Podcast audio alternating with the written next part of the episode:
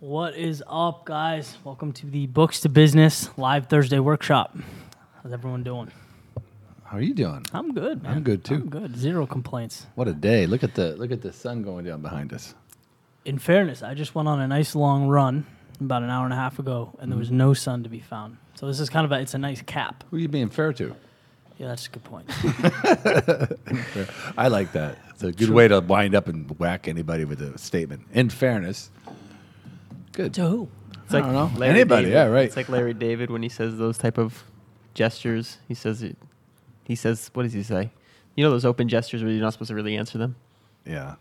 I had a comment today. It started off with, I'm not trying to be a jerk, but then he's jerk. Pretty common. That prelude always. There's another one too. What's the other common one? To be honest with you. Yeah. Yes. You're always going to get lied to right there. You can say. Remember we're at the restaurant the other day, and the lady goes, she says, "Oh, ask me anything. I'll tell you the truth." And then she went on and like, reinforced that. I was like, "Wow, thank God you're going to be truthful to me because I thought for sure you'd lie." So now I can tell you the real truth. But then she did a double negative reverse on me. She said, "I'm an honest person." I'm like, now what? I was looking at Steve. I said, is that a truthful person being honest or just a dishonest person being truthful but thinking about being honest today? How about that? That's like the mind exploding. I couldn't get it. Yeah, that should be the baseline. Yeah. Honesty. Come on. Welcome to the Drive workshop, the Drive Shop, live book club of the week. We think you can be a business badass if you read a book a week. You'll be right in line with CEOs, right in line with anybody. You can tango. These are most of the books we've read. They're stacking up, man. Oh, no, it's getting high. Yeah, it's getting high. Yeah, we got Daniel Kahneman this week. It's a 22-hour audiobook. Yeah, this is real. This is tough. Yeah. Fast and Slow, but you got a Nobel Prize. Hope we can get him on a live interview because we did have four-time New York Times bestseller Daniel Pink. He was absolutely awesome. If you haven't listened to the interview or even watched it, he was totally cool. Real funny, down to earth. Yeah, I like that guy. I can't wait to read his next book. He just wrote a book called To Sell is Human, about selling, how we're all selling now. Like, it's not like there's salespeople and non-salespeople. Like, everyone's a salesperson. But this book's about the surprising truth about what motivates us, and we got a lot of great questions on the book about the different evolutionary progressions towards where we are now versus where we started many years ago. The biological motivation, he calls it Drive 1. I'll just summarize for a quick second for those of you that are catching up.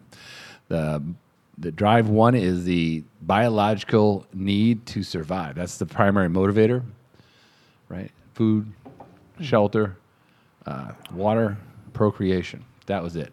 And that motivated us for many years, tens of thousands of years, if not more. And then... Still does.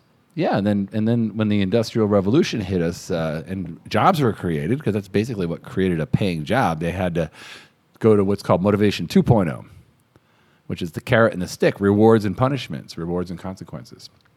And now he writes about the new drive and what we're doing in companies, which is contrary to what the science is telling us, that there's something more to someone's career now than just a reward and a punishment. There's a Drive 3.0.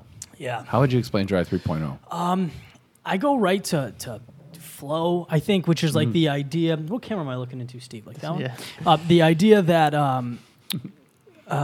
like when you do something you love and time goes by, you don't even realize it's going by. It's like, so 2.0 is like if you do this, you get a reward. So it's like, okay, I'll do it to get the reward. 3.0 is you do this for the sake of doing this. Like it is the reward in and of itself. And so, as creative peeps, we're all about that. The autotelic, remember, he talked about the rewards embedded in the task. So, in autotelic goal, it's like climbing a rock or a mountain or a rock, whatever they do. Yeah. I don't do it. But getting up to the top is the goal and the reward. So, it's embedded in it. You don't need to be paid to do it. You do it because you like it and flow. And Daniel we talked about flow for about the first 10 or 15 minutes. It was all about, like, The game is about getting into a world where you are in flow, meaning time doesn't really pass by. You're serving that triad of purpose, mastery, and autonomy. Yeah. That's where it all sits right now.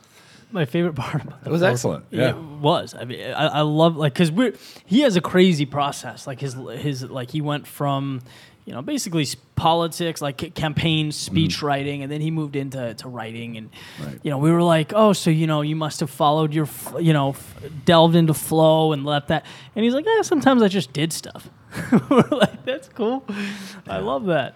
He was a speechwriter for Al Gore. Yeah, yeah. He kind of, you know, what was interesting, he was saying that he loves to write, and he'd always get caught writing. He'd sneak away and write, and his wife would catch him.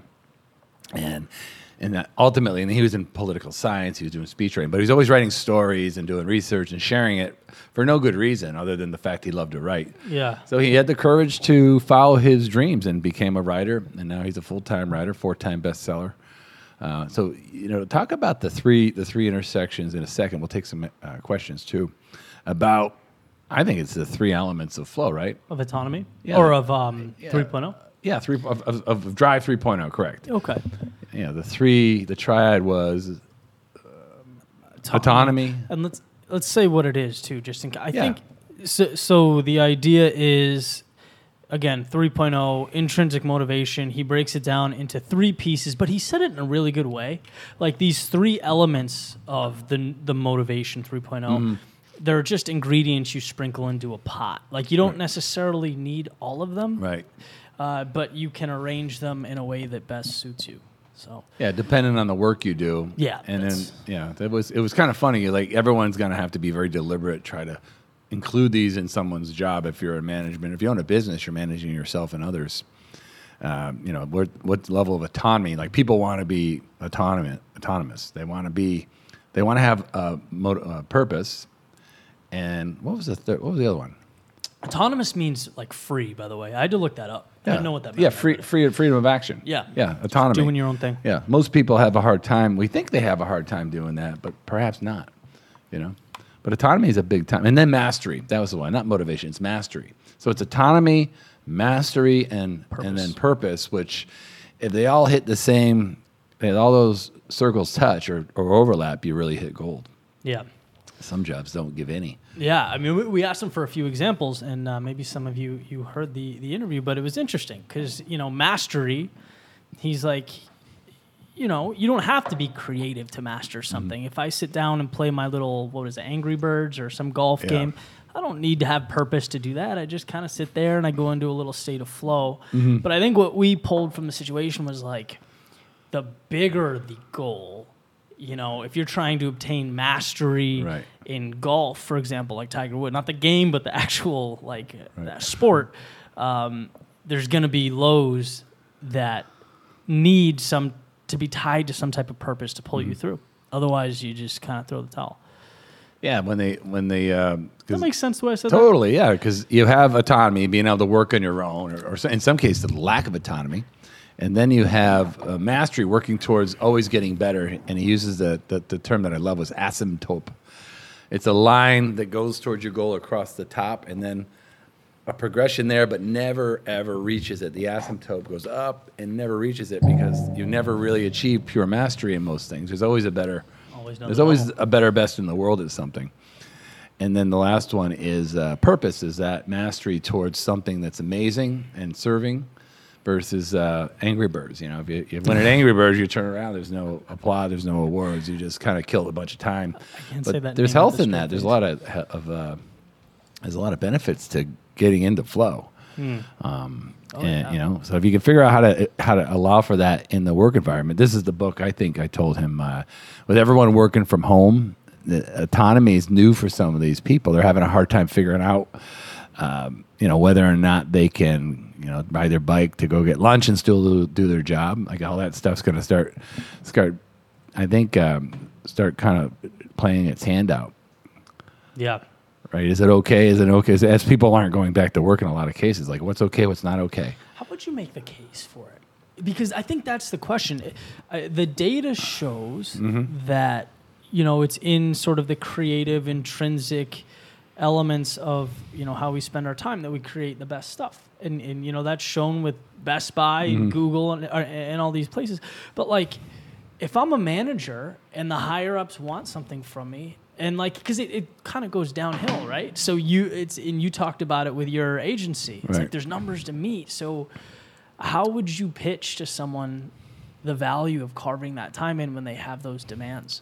Well, if you're a company and you've already gone through that process a little bit by force of the epidemic or pandemic, you're going to have some information now. It's been 2 months. It's not like it was a week and everyone went back to work. It's been 2 months. So is the company missing a beat?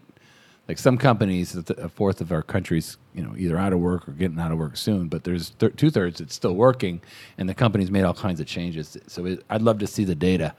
It's a productivity falling off. I'm sure it has a little bit just because of the shock value of the event. Right. But now as it normalizes, and this is the new normal, as I'm hearing, like, can he be productive operating with autonomy, only providing for results? He calls it a results-only work environment, a row. Where it's like they don't care how you do it, but at the end of the week, they want the deliverable. I'd be interested because you two are in a very structured corporate, what do you call it, sandbox, so to speak? Like sure. You're in their sandbox, and the rule of the sandbox is if you're in their sandbox, you got to play by their rules. If you don't like it, go get your own sandbox. Right. So what was, what was your take on autonomy, mastery, and purpose with regard to that environment that you incorporate? Yeah. My experience in corporate was really rough because, as you know, I like to jump around and go nuts throughout the day.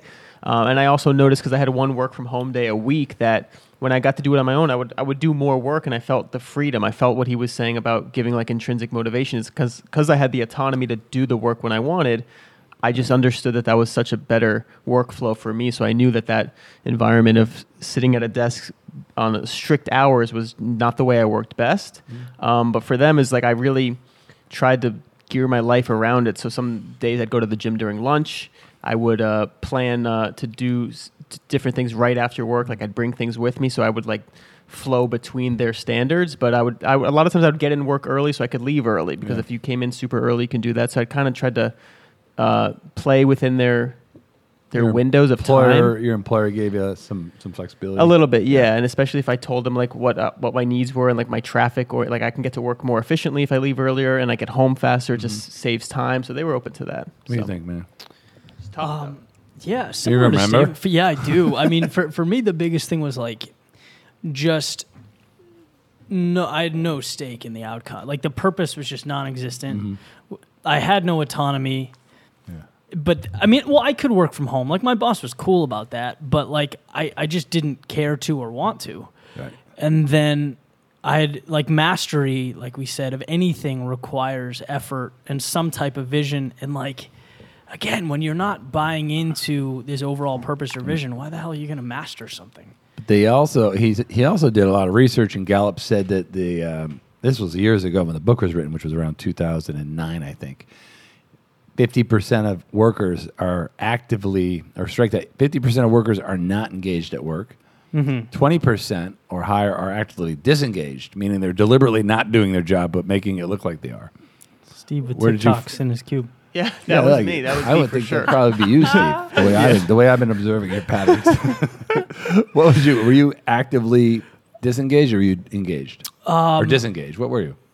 No, I mean I was involved. You engaged. Yeah. I just when I had to fake that I cared, and that always bothered me. Well, that's probably why you left. Oh, for sure. That's why you left. Yeah, you were probably honorable, which is great. You did the work because you were being paid. Right. But you didn't like it, so you knew enough to call yourself out and say, "Hey, listen, I gotta go. I want to make an impact." That's it. Yeah.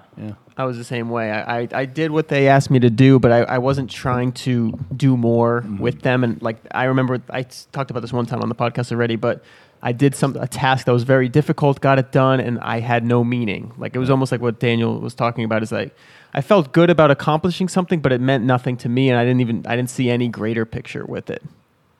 I have a question here if you want to take one. Yeah, go for it. This is from Taylor. What's going on, Taylor? Hey there. Big fan, because she brings up the 12-week year, and she says, how do you think Motivation 3.0 can tie into creating goals like in the 12-week year? Do you remember you asked him that? That's such a good question. Okay. That was a great answer. He said that this is what's interesting. he answered Steve's question. He said that planning is a creative process. Mm-hmm. And it's like an opportunity to kind of shape and shift and create something that works for you, and it should be fun and experimental. But the whole point of the book, The 12-Week Year, is that you need the intrinsic piece, but you also can't hide from the numbers because they guide where you place your creativity. And I think that's the best way to articulate that. Yeah, the distinction I'd make is a 12-week year is an operating system to drop in. Execute your plan. Motivation 3.0, which is Drive, is about you might be able to put learn the book and execute the book of Drive within your 12-week year. Take you 12 weeks. Could take you longer to go from a extrinsic factor system, like you're motivating with rewards and punishment, to an intrinsic system, which is there's value to the autonomy. There's value to the fact that you're contributing. There's value to the fact that you're attaining mastery at something. All that portion. Yeah, that's a feeling versus the 12-week year is a system that's got some really good science, and they both are very science-based books. In fact, I was coaching a guy at 2:30 today, and he and Brian are talking. Brian Moran. Oh, cool. And they connected through this podcast, which I thought was awesome. Oh, that's awesome. I made a referral. Oh. Yeah, I said, hey, the guy he's reading a business plan book. I saw it on his desk. I said, well, you should read Brian's book. Brian's is a whole system. It's not like some flavor of the week gig. This is a whole entire deal. Yeah. And when you want to take in content and learn, however you learn, the 12-week year is an operating system to, like we have in our business plan, the 12-week year as a planning tool, right? And we have a vision for what we should get if we do it right. Yeah, it's a framework. Yeah, and then the drive is like the environment that they live in. Like we live a lifestyle-friendly business, right? We don't have set hours. We all have our own businesses. This is kind of something that we've used books and this framework to execute a very enjoyable business that gives me flow. I mean, it's one of the few things I do that I could do it for free, for sure. We come together for a happy time. Yeah, we argue about the book. We argue, enjoy each other. We don't really argue that much. Not really. No, for the most part, I keep all my bad thoughts to myself, you know? No worries, I don't care. You could make an argument that it's perfect for... No offense. Isn't that one of the other things you could say to someone? That's the one we were looking for. I was going to say, no offense. You said... In all fairness. But there was another one, though. Oh, I thought it'd be... Larry David had that exact one. He says, like, I think someone had a book, actually, Larry David. He's like, no offense, I loved your book. Don't take this the wrong way. Yeah, exactly. Yeah. It's like you're winding up to punch someone. So funny. But for intrinsic people, or people that value intrinsic motivation... Yeah. I say that like the 12-week year is my lifeline. I still struggle. I slipped this week. The book, the video that I want to put out tomorrow, Life in Color, supposed to be out Tuesday and Wednesday and Thursday. Like when I don't have some boss screaming at me, it's like I do other things, and and it's gonna go out tomorrow. But that plan and really sticking to that is great for creatives. We do our WHAM, our weekly accountability meeting. This week's WHAM, which I think we did Monday, right? We created a product. Like something we can all do together that we all enjoy, which is built out of something that we just did as a favor to the authors that, that were on the show. We did our first book trailer for the author, and in the first case it was Alex Veseli, who was Viktor Frankl's grandson. We did a book trailer for him. It's like lights out amazing. Eddie and Steve and conspired on having this visual book trailer that would encourage people to read the book, and we did one for Brian in the 12-week year. And now we have an offering to other authors. Like we're doing one for Daniel Pink this week as a courtesy for coming on the show. But it could turn into a great little product for an author. Like who wouldn't want a trailer for their book? Right. A lot of people have a great book and there's no action to get into it. Like you got to why do I read this book? So the trailer does that. I think it's pretty cool. Yeah. But that was from the WHAM meeting, our weekly accountability meeting. Practice what you preach, man. Which we got to have. On the boardwalk, in public, eating food at a restaurant. Oh boy! And it was surreal. I was like, am I not supposed to? No, I ate there today. Yeah, I ate the same place again today. You did? Yeah, I loved it. Great. They're out of kale, but other than that, twice. We have salad, but we don't have kale or cob. Remember that? Yeah. So, so if you think about, Drive 3.0 is about having the factors involved that are intrinsic in the way you conduct business, either for yourself or for your company, even your clients. Like, is there more to it that's intrinsic? And the intrinsic is, I did a short video on this the other day, like intrinsic is a value that's not measured with anything real. It's the feeling that makes something more valuable. Like a family heirloom, as I said the other day, like a wedding ring from your great-grandmother that's worth X, you know, is worth hundreds of dollars, is worth hundreds of thousands of dollars in intrinsic value. Right. So you want to have to look at your job and say, this job pays me 80 grand, but the intrinsic value, I mean, it's worth three times that. I wouldn't even consider a 10 or 20% pay raise to leave. Yeah. And that's when you hit gold with a structure, and that is autonomy. You know, giving people the results only opportunity to work, and give them something that challenges their skill set that they want to improve upon with mastery, and then blend in a little sauce of purpose, and I think you got a good little recipe. Let's talk about the Goldilocks. What is it? Is it the Goldilocks method or the Goldilocks? Goldilocks. Just the concept. Yeah, it's when it comes to flow and intrinsic piece, the intrinsic piece of motivation. Well, it's Goldilocks, right? It's not too hot, not too cold. Yeah. So Goldilocks is a task that's not too easy, not too hard. And that's where we find our comfort zone and make our awesome, our most valuable content. Yeah, he got that from Mihaly Csikszentmihalyi, book Flow. About all the big issues with flow is it's something that requires concentration, and the feedback is immediate and the goal is obvious. Mm-hmm. And when that happens, you also get, and if it's hard enough, you also get a time kind of goes away. There's no much time. I mean, imagine if that, you do see that. Like you work for hours and hours, I see. Sometimes you don't come out of there for the whole half a day. Yeah. Like, I don't know if it feels like that sometimes. There are periods of flow, and then there are periods of, you know. He talked about that with writing. Yeah. Dude, I can't imagine. Like, that's got to be such a painstaking thing. I heard Ryan Holiday talk about that. It's really like the discipline you have to have is just brutal, you know? Right research. Wow, that'd be a tough one. Got a question for you. This is a good one. As you think about your own best work, what aspect of autonomy has been most important to you? Autonomy over what you do, the task, when you do it, the time, how you do it, the technique, or with whom you do it with, your team. And then this one's how much autonomy do you have at work right now, but you don't need that second part. So what part of autonomy love that question. Would be when you did your best work? When you don't have a client.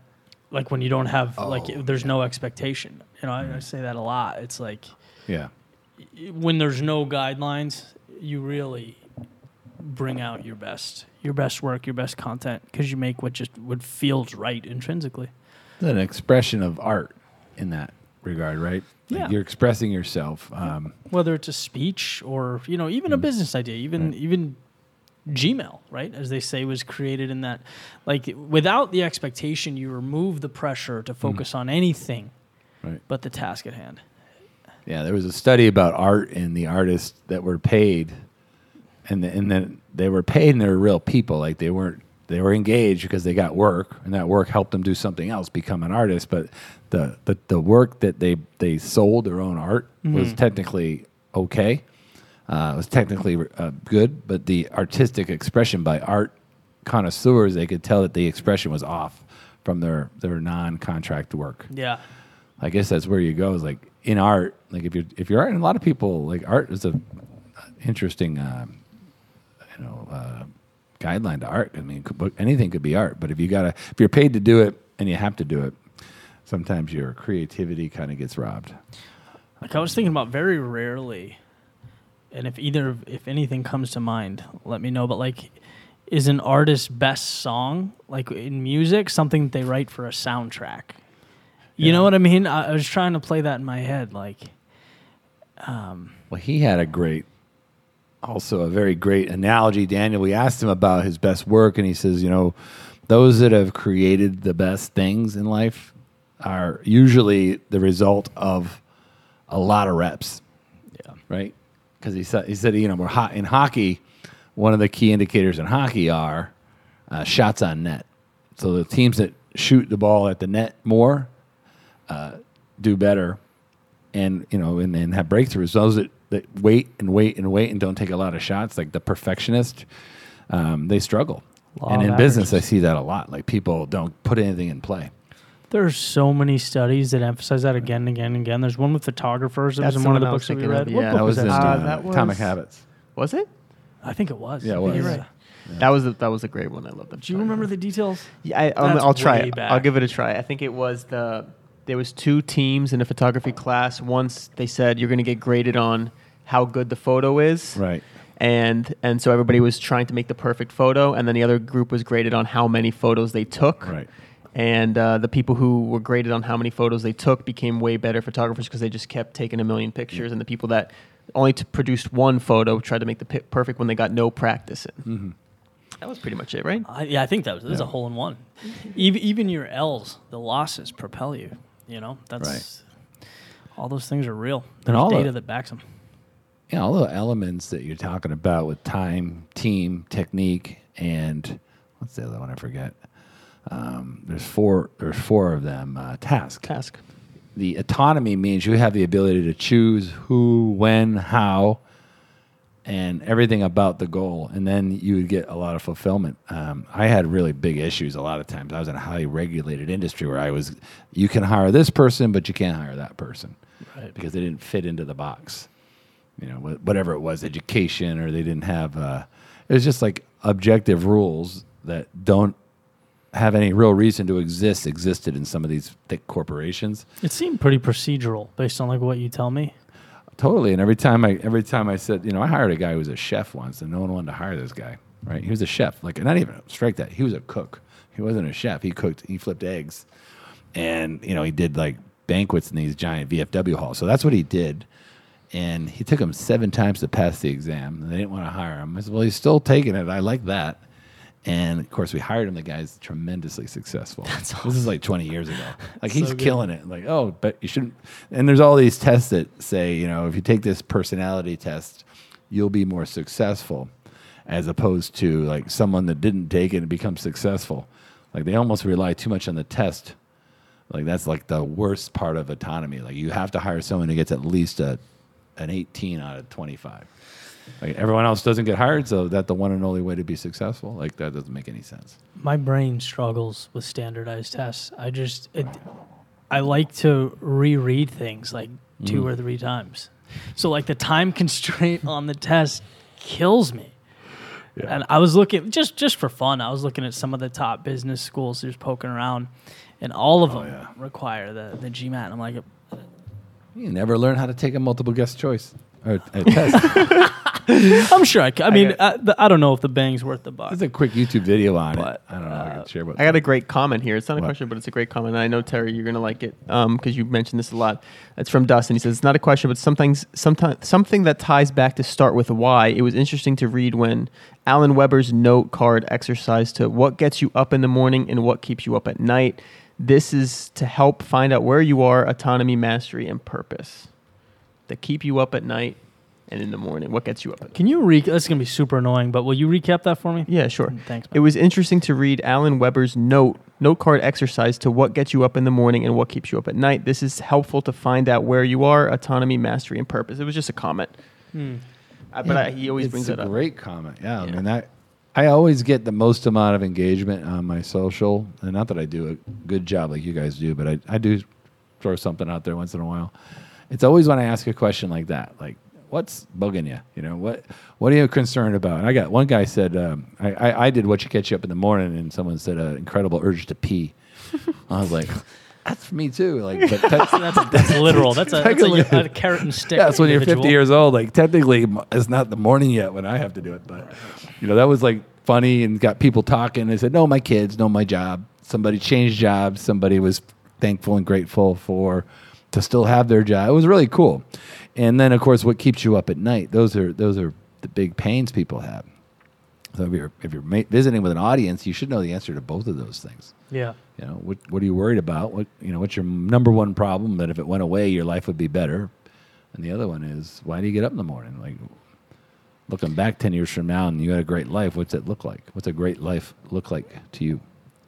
It's interesting to juggle the little things and the big things. you know, like what matters. We were all talking about outside today, like my routine of, you know, the morning thing. Like when I wake up in the morning, it's immediate stress now because it's like, okay, like you got to produce immediately. And it's great because, like, yeah, you get stuff done right away, but my mornings were awesome. And now, like, you know, I got to make a few adjustments there.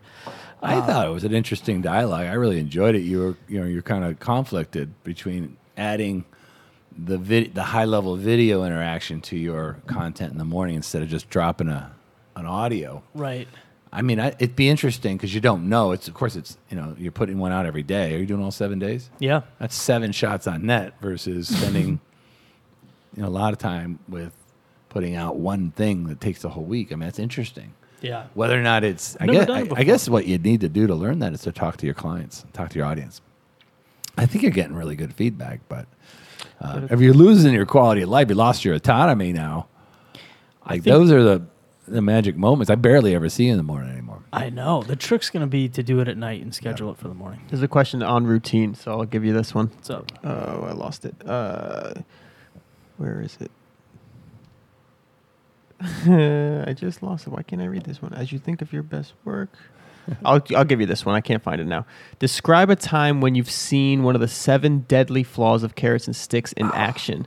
What lessons might you others from the experience? I'll read you the laws. I got you right here. You got the laws? Yeah, I got the laws for you. What lessons might you and others learn from the experience? How have you seen these instances when carrots and sticks have been effective? So the 7 deadly flaws of carrots and sticks, they're up there on the TV too. It says they can extinguish, right here, you see them? Yeah. They can extinguish intrinsic motivation. Right. Okay. They can diminish performance. They can crush creativity. They can crowd out behavior, good behavior. They can encourage cheating, shortcuts, and unethical behavior. They can become addictive. Yeah. They can foster short-term thinking. It's so funny to see this after listening to an audiobook because, like, when you see something bulleted out, that's the entire book. Yeah. Like, that's everything in the book. Yeah, this is the 7 deadly flaws. Yeah. All right. I've seen them all. Pick one. Yeah, you talk about, I think it's ethics. I think if you're motivating people with a big giant carrot, and sometimes 30 to 50% of your compensation depends upon you hitting a goal, and that goal is given to you, you will do whatever it takes a lot of times. And there's 2 issues at hand. You got survival of financial survival, and then you also have identity. Like if you're connected heavily to recognition programs and you got to perform, and all of a sudden it looks like you're not going to hit your bonus or your goal. Holy cow. Like that's what happened with Enron. These companies that started cooking the books because they didn't have alignment with compensation to behavior, and there was things that were out of their control. That's why goals are really, really important to extract from someone based upon autonomy, mastery, and purpose instead of saying, here's your goal. Gotcha. Deliver 3 billion widgets or you only make 50% of your pay, not 100. Will you throw them back up, Steve? Sure. That was the one. That's always the one. You can't throw money at results. You'll create a disconnect. That's the point. I haven't seen much experience with ethics. You haven't? You know, I think just because of the world that I've been in, kind of away from that. But like diminishing performance, you know, you could say that's Steve and I all the time. When you play to the algorithm, you lose. You create worse content. When you create for likes, you don't do as well. That's interesting. Can become addictive. Well, the result, the reward, like again, if you get like salesperson of the year every year, I've seen this firsthand, by the way. This person turned into an absolute monster. They did on stage, got written up in big articles, and turned into a monster, and it challenged his ethics. Yeah, totally. That's a good point. I know, and it cost him everything. He paid the ultimate price because he started compromising their values to retain the identity. And that's what you'll do when your motives aren't in line as a company with the workers and the key leaders. There's a disconnect, and you're going to get that level of shortcuts. I mean, shortcuts and ethics are these are all cousins, all these 7 things. Yeah, they're similar. It's like they're not doing what you're paying to do. You're paying for nothing. You're actually paying for something that's going to hurt you. And then they're gonna cheat. They're gonna cheat. They're gonna not represent really what's going on. They're gonna do whatever they got to do to hit their number, to feel better, and to get paid better. What about the education system? Like I remember playing the game to get A's in high school, but I didn't learn a thing in high school. Like I literally did what I had to do to master whatever that particular assignment was or test was, and then I'd forget it. And I found myself going to college needing to like stay after with professors to learn how to write because I didn't like, I mean, right. It's really an interesting thing. I kind of get like someone told me once, there's a college for everyone. Like someone doesn't necessarily have the grades to get into college. And I was trying to help a friend get a kid into college. He goes, oh, there's a college for everyone. You just got to stroke a check. Yeah. But, you know, there are, you know, that school's definitely compromising their values to get enrollment, to get revenue, whoever's doing that and letting that child go through. And I think it happens too with some school systems, right? Well, that's what I'm talking about. That's kind of what you're talking about? Like, high school. Yeah, like they got to hit these grades on the equivalency exams and stuff like that. And you hit them, and then you go play with the big boys, and it's like you haven't written all these papers and done all these things. You know? I gotcha. Yeah, yeah. So like I'm sitting in a political science classroom, and it's like 6 papers throughout the course of a semester. I'm like, dude, I don't know how to do a political science paper. Are you kidding me? Oh my god. So it was. I got there, but it was just a long process. Not that my point was because I wasn't trying to learn. I was trying to do what I had to do to. That's a really good point. Yeah. In school, you ever when homework's based on completion, you just complete it. Like you would never do it. Like to get the A, if they said you just have to write one word, every kid would do that. They would never. Nobody would do that. In college, it was attendance. You had to go to a certain amount of classes, so we just walk in and sign in and go to sleep. Like we did. There'd be 20 of us in the back row sleeping. I found the other question that I was looking for. Okay, Pink draws a distinction between routine work and non-routine work. How much of your own work, is routine? How much is non-routine? I was thinking of that one when you were talking about the morning's routine. Well, I think the parameters are routine, right? But there's freedom and flexibility in terms of what they're going to create. Mm-hmm. So like without structure, it's very hard to do anything because it's like life becomes like herding cats. Right. It's hard to channel and create that structure. So routine helps me because what's the Jocko quote? Discipline equals freedom. Yeah, it's hard to mess that one up. Yeah, discipline equals freedom. I love that. When you have some structure in your day, it allows you to not think about the nuance and the stuff that distracts, but focus on being the best version of yourself. Yeah, you agree with that one? Oh, I do. I mean, I think we live different lives. I mean, I'm still consulting to corporate, and I didn't like it initially, but they have opened up and they're more flexible about the way we train and interact. Yeah. And a lot of it's because of the transformation that's happening. Some companies are going to get left behind. So that's been really fun. The reality is we're still teaching people how to do something they don't know how to do. What's cool is the way we're figuring it out. Mm. At some level, I'm kind of adopting this model where people learn a little bit on recorded video and they interact from wherever they are in the world, and then they send in questions, and then they jump on a call. Like that's a mastermind learning system. That's how I've learned most everything since I've left, the industry I was in for 25 years. I went off, I'd get a piece of content, I'd absorb it, video, audios, whatever, and then I'd collect some questions, I interact with the questions, and I'd show up for some live thing and ask questions. Yeah. So you have an opportunity to learn a lot of things. Like we've both lived a long life here with books, at least. I mean, we got lots of book knowledge, and I have lots of business knowledge. You have very unique, specific knowledge and motivation. Yeah, it's been fun to see you inject that into, Right. That's been fun. That has been fun. That's not been routine. Right. First time I did it, I got kind of yelled at, but now it's kind of like open to it. A little slap on the wrist. I don't care. Good question from Bernie here. It says, what's the one thing that you'd want your audience to take away from the book review and the interview with Daniel Pink? So maybe one thing from the book. We probably touched on what your probably favorite part is, but what would you want them to make sure they take away? I like the explore piece. I mean, to me, that's like maybe the bias is because it's relatable. And anything that like is close to home for me, I'm like, oh, that's great. Yeah. But like, I just love how he followed his intuition and he tried things and fell on his face sometimes, but didn't sometimes. And,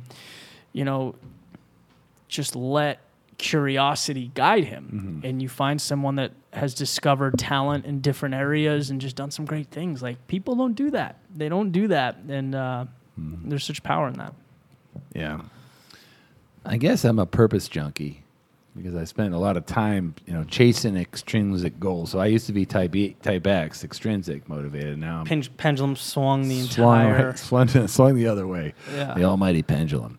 So the type I, that's an inside joke, but the type I behavior is intrinsic, and now I'm like drawn to anything related to purpose, because look, when you're at the end of your life potentially, and you're looking back, you want to say, "Wow, I wish I lived this life and would trade it for no other." Yeah. The reality was that wasn't the case.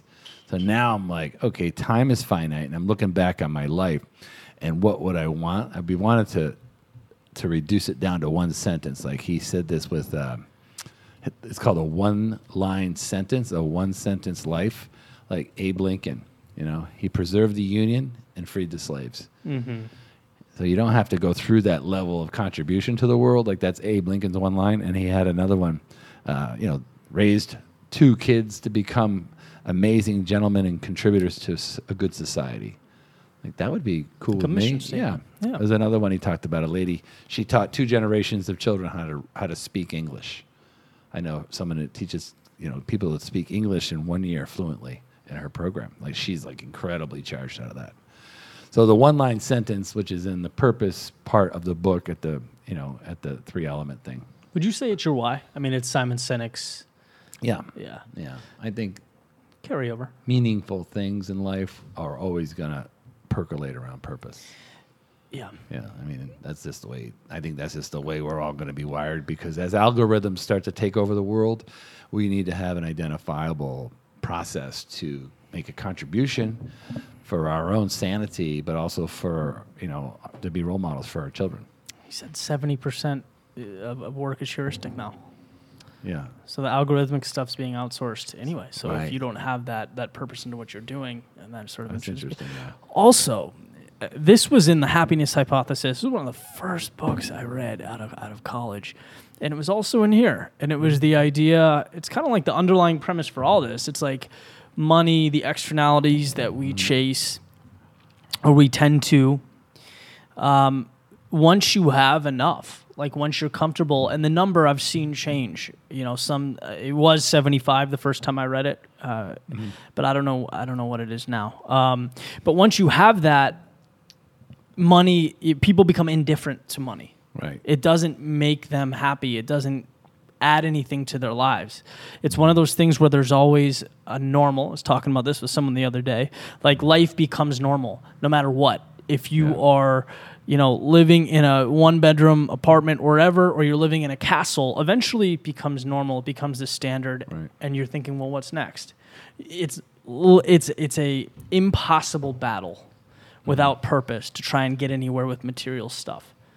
And I always hesitate to say that because I know there's sort of a cliche, like money won't make you happy, but it doesn't. You normalize it. And so you need something personal. You need a purpose to chase. You need things to master in life. And people really struggle trying to identify what that is. Like you almost have to beat it out of them sometimes. Like, oh my God! Why are you here? Why are you here? Yeah, I mean, all the time I was like, what gets you up in the morning? And he's like, oh, I got to pay my bills. Like, you need to search. There's something going on there. Yeah, you got to get more. I was going to say that reminds me of what Daniel said, which would probably be my takeaway. What he said was he doesn't like passion. He doesn't like the word, or when people ask him what his passion is, he says, what do you do? Because when he was writing, he was saying that's what he did, like when on his free time. Right. And he doesn't like it always, but he likes it, and he'll do it always because he enjoys it. But it's so that's how he found his quote unquote passion. Was the implication that he's not passionate about what he does? I don't think so. I think he just doesn't like the definition of the word, because to me he was describing passion because we should have pried a little bit on that. Yeah. I don't really get it. Yeah, well, I think it I mean, I would guess it's along the lines of Viktor Frankl's book. Like, I think he meant, you might not know what it is until the very end. Like, what, if you're looking for it, you'll have a likelihood of finding it. I think he was saying that like passion kind of seems like it's a burning thing that's always there. Like he always loves writing every single time he writes, but he found he loved writing and he would do it. But then since he was good at it, he wanted to make something out of it. He had to do it even when he didn't feel like doing it. Yeah. So, could you say I'm going to go out on a limb here? Could you say flow is like mastery? He there was a great quote in the book. I mean, flow is like passion. Sorry, they're similar. I think if you're in flow, I think there is some level of passion there, and I think if that flow is taking you towards mastery, then I think that might be your passion. Exactly. Yeah. So that's where my mind's going. And he says any mastery starts with flow. Like flow opens the door to any pursuit. And so like you have to be somewhat passionate about it to go into flow, right? There's got to be some little spark. Not true. No, I disagree because flow, the book Flow, which you've not read Flow yet. I haven't. Yeah, when you read, I've not read Happiness Hypothesis, but Flow is a cure, a non-medication cure to anxiety. So flow doesn't always have to be something that you work at. It could be like running or anything like that. It could be writing music. It could be playing music. It could be listening to music. It could be anything. And none of those things require an element of passion. No. I mean, a video game doesn't really. I mean, maybe. But, I mean, you're just kind of your brain's kind of hooked into it.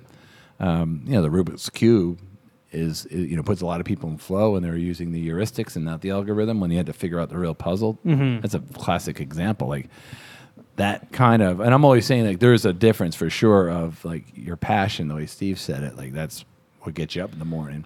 But it isn't the Angry Birds. Like Angry Birds gives some people flow. Well, let's say anything of magnitude, not a video game, but like a big life pursuit. If you're not passionate about it, then motivation 2.0 is driving that train. I got you. You know what I mean? Yeah, I understand that particular point is now that I think about it. Yeah, you're never going to be the best in the world at something that you don't love. Right. Like, I don't think you put the rep. You can't be paid enough to put the effort in that'll put you amongst the elite.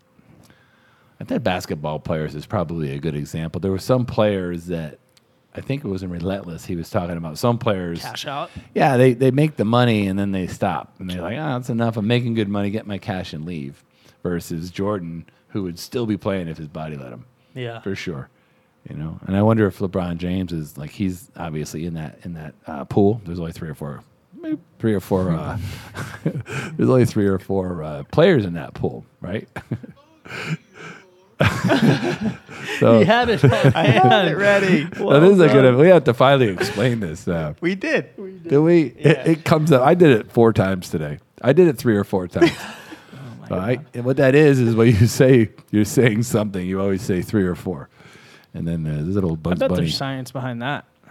Yeah, it's not too many. It's not too little. Learn it from Thinking Fast. Goldilocks. Thinking Fast and Slow. I think will teach you that. Oh yeah. No, Chapter 4. It's like already coming out. Serious? Yeah, because it's like you hear something once, and then he's basically saying so many things of what you see, even if it's just in a passing glance, even if it makes no sense to you. Now you have familiarity with it. Okay. So now, if we've said that once and we laughed at it, that's already like a huge trigger in your brain that like when you go to say a number, it's going to come out first. I know. I did it on a Zoom call the other day. I had 150 people on it. You said it today. Yeah, I know. And I look around to see if they start making me laugh. They play a stupid commercial, a stupid Pete Puma thing. It's so funny. Yeah. But what is 3 or 4? 3 or 4 isn't too many and isn't too little. Yeah, Goldilocks. It's Goldilocks. It's speaking like of. If I say you go out and read 3 or 4 books and you can change your life, and they say you got to go read 200 books. Or you got to read 1. Like, neither are believable. 3 or 4 is the right number. It's manageable. It's always the right number. 3 or 4 is the right number. I got another great question here from Taylor. What do you think of the eye exercises, the intrinsic exercises? Do you use any of I have them looked up. Don't worry. Do you use any of these exercises in your life, or do you plan on trying any of these exercises? And I believe these are some of the exercises. The 10% time, give team members the chance to spend 10% of their working time on a project, give up control, develop Goldilocks tasks, promote collaboration. So what do you think of these tasks? Avoiding pitfalls. I think those tasks, I'm pretty sure those are the exercises. And do you use any of them? We just talked about the Goldilocks one. Collab quite a bit. Well, the 10% rule is company. This was a company that first did it. They called it FedEx days. Like they take a day off. And then they developed something, and then the reason they called it FedEx Days is the next day they had to tell everybody what they figured out that could work for the company. The Japanese call it Kaizen. Like they always, if you have an idea that can improve anything, like never-ending improvement is the Japanese concept of Kaizen. I think 10% time is it gives people, who have, people see problems, and this is what the whole point in Japanese Kaizen is. Like Toyota keeps offering improvements to a great car. And that, in a company, if you have people that are working every day and they're in it and you're telling them what to do because you have a 2.0 environment, they get paid to do this, they don't get paid to do that, they got to hit a number. And then they're seeing something that will obviously work. And you say, hey, you have permission to go figure something out that can help this company. And here's a day off a week to do it. Like, that's a big deal. If you have the bean counters looking at it, they'll have a heart attack. Because everyone blows off a half a day playing with their phone now. Right. Like, might as well. Yeah. At least if you tell them to go figure something out, they got to come back with something. We need to do that because we got 10%. We got a lens to make a documentary or do something crazy, and it's just sitting there. Do something crazy. 11 minutes left. Hey, Steve, why don't I look like I'm about ready to explode in my blood pressure? I'm not that red. It's not. I think it's more red on the TV. Oh, it's on the TV. Yeah, yeah. It's a little worse. Contrast. I don't want cheap on the TV. He's really maroon and. I'm pretty sensitive to my color. One time I was orange. I didn't like that. Oh, that's fair. That bothered me. That's wow, fair. I'm red. That people think I'm not dying. I'm gonna blow up from a heart attack. That's it is. Yeah, it's what the color comes up. You might want to use 10% time to figure that out. That's that. One thing about 10% time that I think about is that I definitely need time at night to do nothing, like unwind, because if not, my mind doesn't. Seems like you're good at that. Yeah, well, you're good at finding time to do nothing. I think you got near mastery in that. Yeah, pretty much. I liked your idea of bringing a book to bed and just all right, so here's my problem. Maybe you guys can bring in the actual book into bed. Yeah, because we're just looking at screens all day. Oh, gotcha. But my problem is, and this is a little bit of a tangent. I can reel it in a second. But so I work all day, and I love what I do, but it's like mentally tiring. Mm-hmm. And I get into bed and like. I want to watch dumb stuff on YouTube or Ozark for an hour or something, and I end up falling asleep to it, and I know it's not good. I would schedule it, like not in bed to give yourself. I don't want to do it at noon. No. Schedule it like 30 minutes before bed, so you do that because I do the same thing. It's like you watch those things, but watch them on like your desk, and then do it for 30 minutes. So when you stop, you leave your desk and you leave that environment. Yeah. But like you need that. That's good for you. Like I think that I would not say stop doing that. Shut off the brain for a little bit. Definitely. So you watch in a different place. Shut it off. Yeah. And go to bed. Okay. That's hard for me. Yeah. Yeah. I just started. We got the TVs turned on here, so I was reluctant about putting those things on. We got a lot of stuff going on. The only reason we got it was for the news.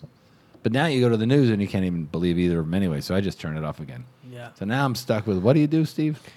What I do at night? Maybe I'll follow your instructions. You look pretty nice today. Sometimes like it kind of depends. That's what I'm saying is I kind of just see whatever I want to do. The main thing I do is like tidy up, clean up everything, get ready so I'm done. And then I usually watch something funny, listen to something funny, listen to music, write some music, or read. And then I always just read right in bed too because it's hard to just lay down and go right to sleep. So I usually read a little bit of something random, pick a book off the shelf, and just do that. But it's really good because then the only time I lay down is when I sleep. I keep hearing that. Yeah, that was all these habits though took a long time, and also like small baby steps. Like the first one was trying to turn I used to sleep with the TV on every night, and it was like try to turn it off in 30 minutes instead of an hour, things like that. So that's how small of a step it was. But I think the comedy or anything that like turns your brain off like that is actually really good before bed. I agree. I have a question for you, Steve, because this I was checking my OneNote I got or Evernote. Yeah, I have like all these books in Evernote, but. The question I have for you is the entity theory versus the incremental theory, because you teach people how to dunk at a basketball, right? So do you subscribe to the entity theory, which says that you are what you are, and there's nothing you can do to change it, right, mentally and physically, or you can incrementally improve on something? I know what I am. Yeah. I'm just curious about how you deal with that with someone that doesn't. I know where you're going with this. Have the ability to. It's not as easy as a question as you'd think. Well, short. I have a short answer for that. We got 7 minutes. First of all, definitely think everything's achievable, 100%. And then the thing with jumping is that all it is strength and speed, but the hard part is can you actually get stronger? Because I've talked to a lot of different experts, and it's like you can get stronger, you can get fast, but it's hard to balance. And then like with strength, you literally have to put more weight on your back and physically make your muscles stronger, and you can, but it's like the act of like pushing yourself that hard, can you do that? So I think if you can do that, then yes, you can change completely and continuously jump higher, but it's tough. What'd you think? I agree. Like... Talent is, we're incremental, but and we've had this debate before. If I pull the valedictorian from Holy Cross and tell him he's got to be a professional linebacker by 2024, it's not happening. So there, are, you know what I mean? Like there are obviously parameters we live between, but we're incremental. you know. I mean, do you feel that mentally, too? Like, is there a level of competency someone's brain will cap out at? I wonder. I don't know. Yeah. Yeah. It's got to be. Yeah, to an extent. So everyone can grow. Yeah. But the question is, where's the ceiling? What influence does your identity have with whether or not you're incremental or an entity in your life? Because I think, I personally believe, I operate under this, that you can recreate your brain, your body, and your business to the asymptote, right? The asymptote, like mastering those to the far extent you can and never stopping.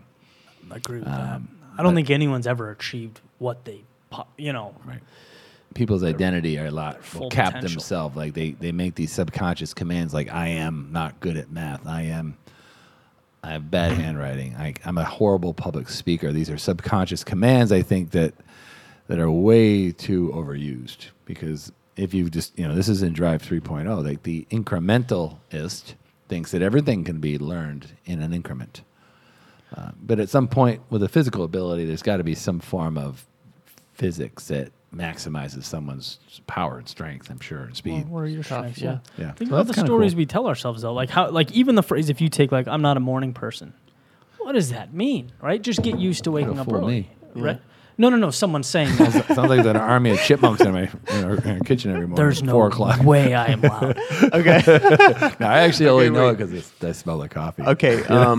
So maybe to wrap it up, we got this is a great question to wrap it up. It would be, how would you sum up Motivation 3.0 in a nutshell?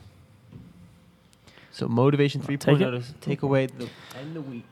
Sure. It's an understanding that intrinsic value is far beyond what the data will suggest and what risk and reward environment. Like the world's moved on away from the mills and the Industrial Revolution, lined into people's need for fulfillment and need to have growth and need to have connection to what they spend most of their time doing, which is working. And we spend 80% of our time at work and sleeping. Maybe 90, like almost all of it awake is work. So you got to have some kind of motivation to enjoy that, to be good at it, to feel good and contribute. It's mentally healthy. Yeah, agreed. It's the antithesis of the old way of thinking of things. Mm. I think it's as simple as take the lid off. When you literally remove the expectation and you're able to dive into, like the Wright brothers, Edison. Mm. Right, they weren't carrot and stick people. Right, and if they were operating under those parameters, I doubt we'd have a light bulb, and I doubt you'd be flying to Boston tomorrow. Do you know what I mean? True. So anyway, I like that concept. What about you, Steve? Intrinsic value, I would say. Besides what you guys said, if there's anything else I'd add, what was that last part I liked? That it hinders you, like the 2.0 could hinder you. Don't forget that it could narrow your focus. That's what I always come back to. It leaves you open. Motivation 3.0 is being really open to all the paths and possibilities and letting your mind open up. And that's it. That's pretty much it. And then you want to let them know what we got for next week. Do we have it around here? Oh, you got it right there. We got Thinking Fast and Slow, Daniel Kahneman. What's that subtitle on that book? What's the subtitle? Winner of the Nobel Prize in Economics. Oh, that's enough to buy the book. That's enough, man. That's all the advertising. But it's a really cool, two systems of the brain, the sort of the automatic system and the stuff we have to really think about.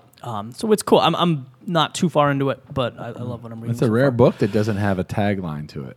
What the book is the outcome you're gonna get. Maybe we'll give it one after the end. He's relying on the first system. Well, he's a psychologist that won the Nobel Prize in economics through a theory that I'm sure he's going to cover. Jeez. Human behavior is money's more about human behavior than it is about dollars and cents and balance sheets. Amen. All right. Cool. Well, thank you guys for hanging out, seeing a lot of the same faces as well. I appreciate you guys joining and reading and being part of the community. It means the world to us. So thank you and hope you're continuing to get good info. Take care. All right, guys. Bye.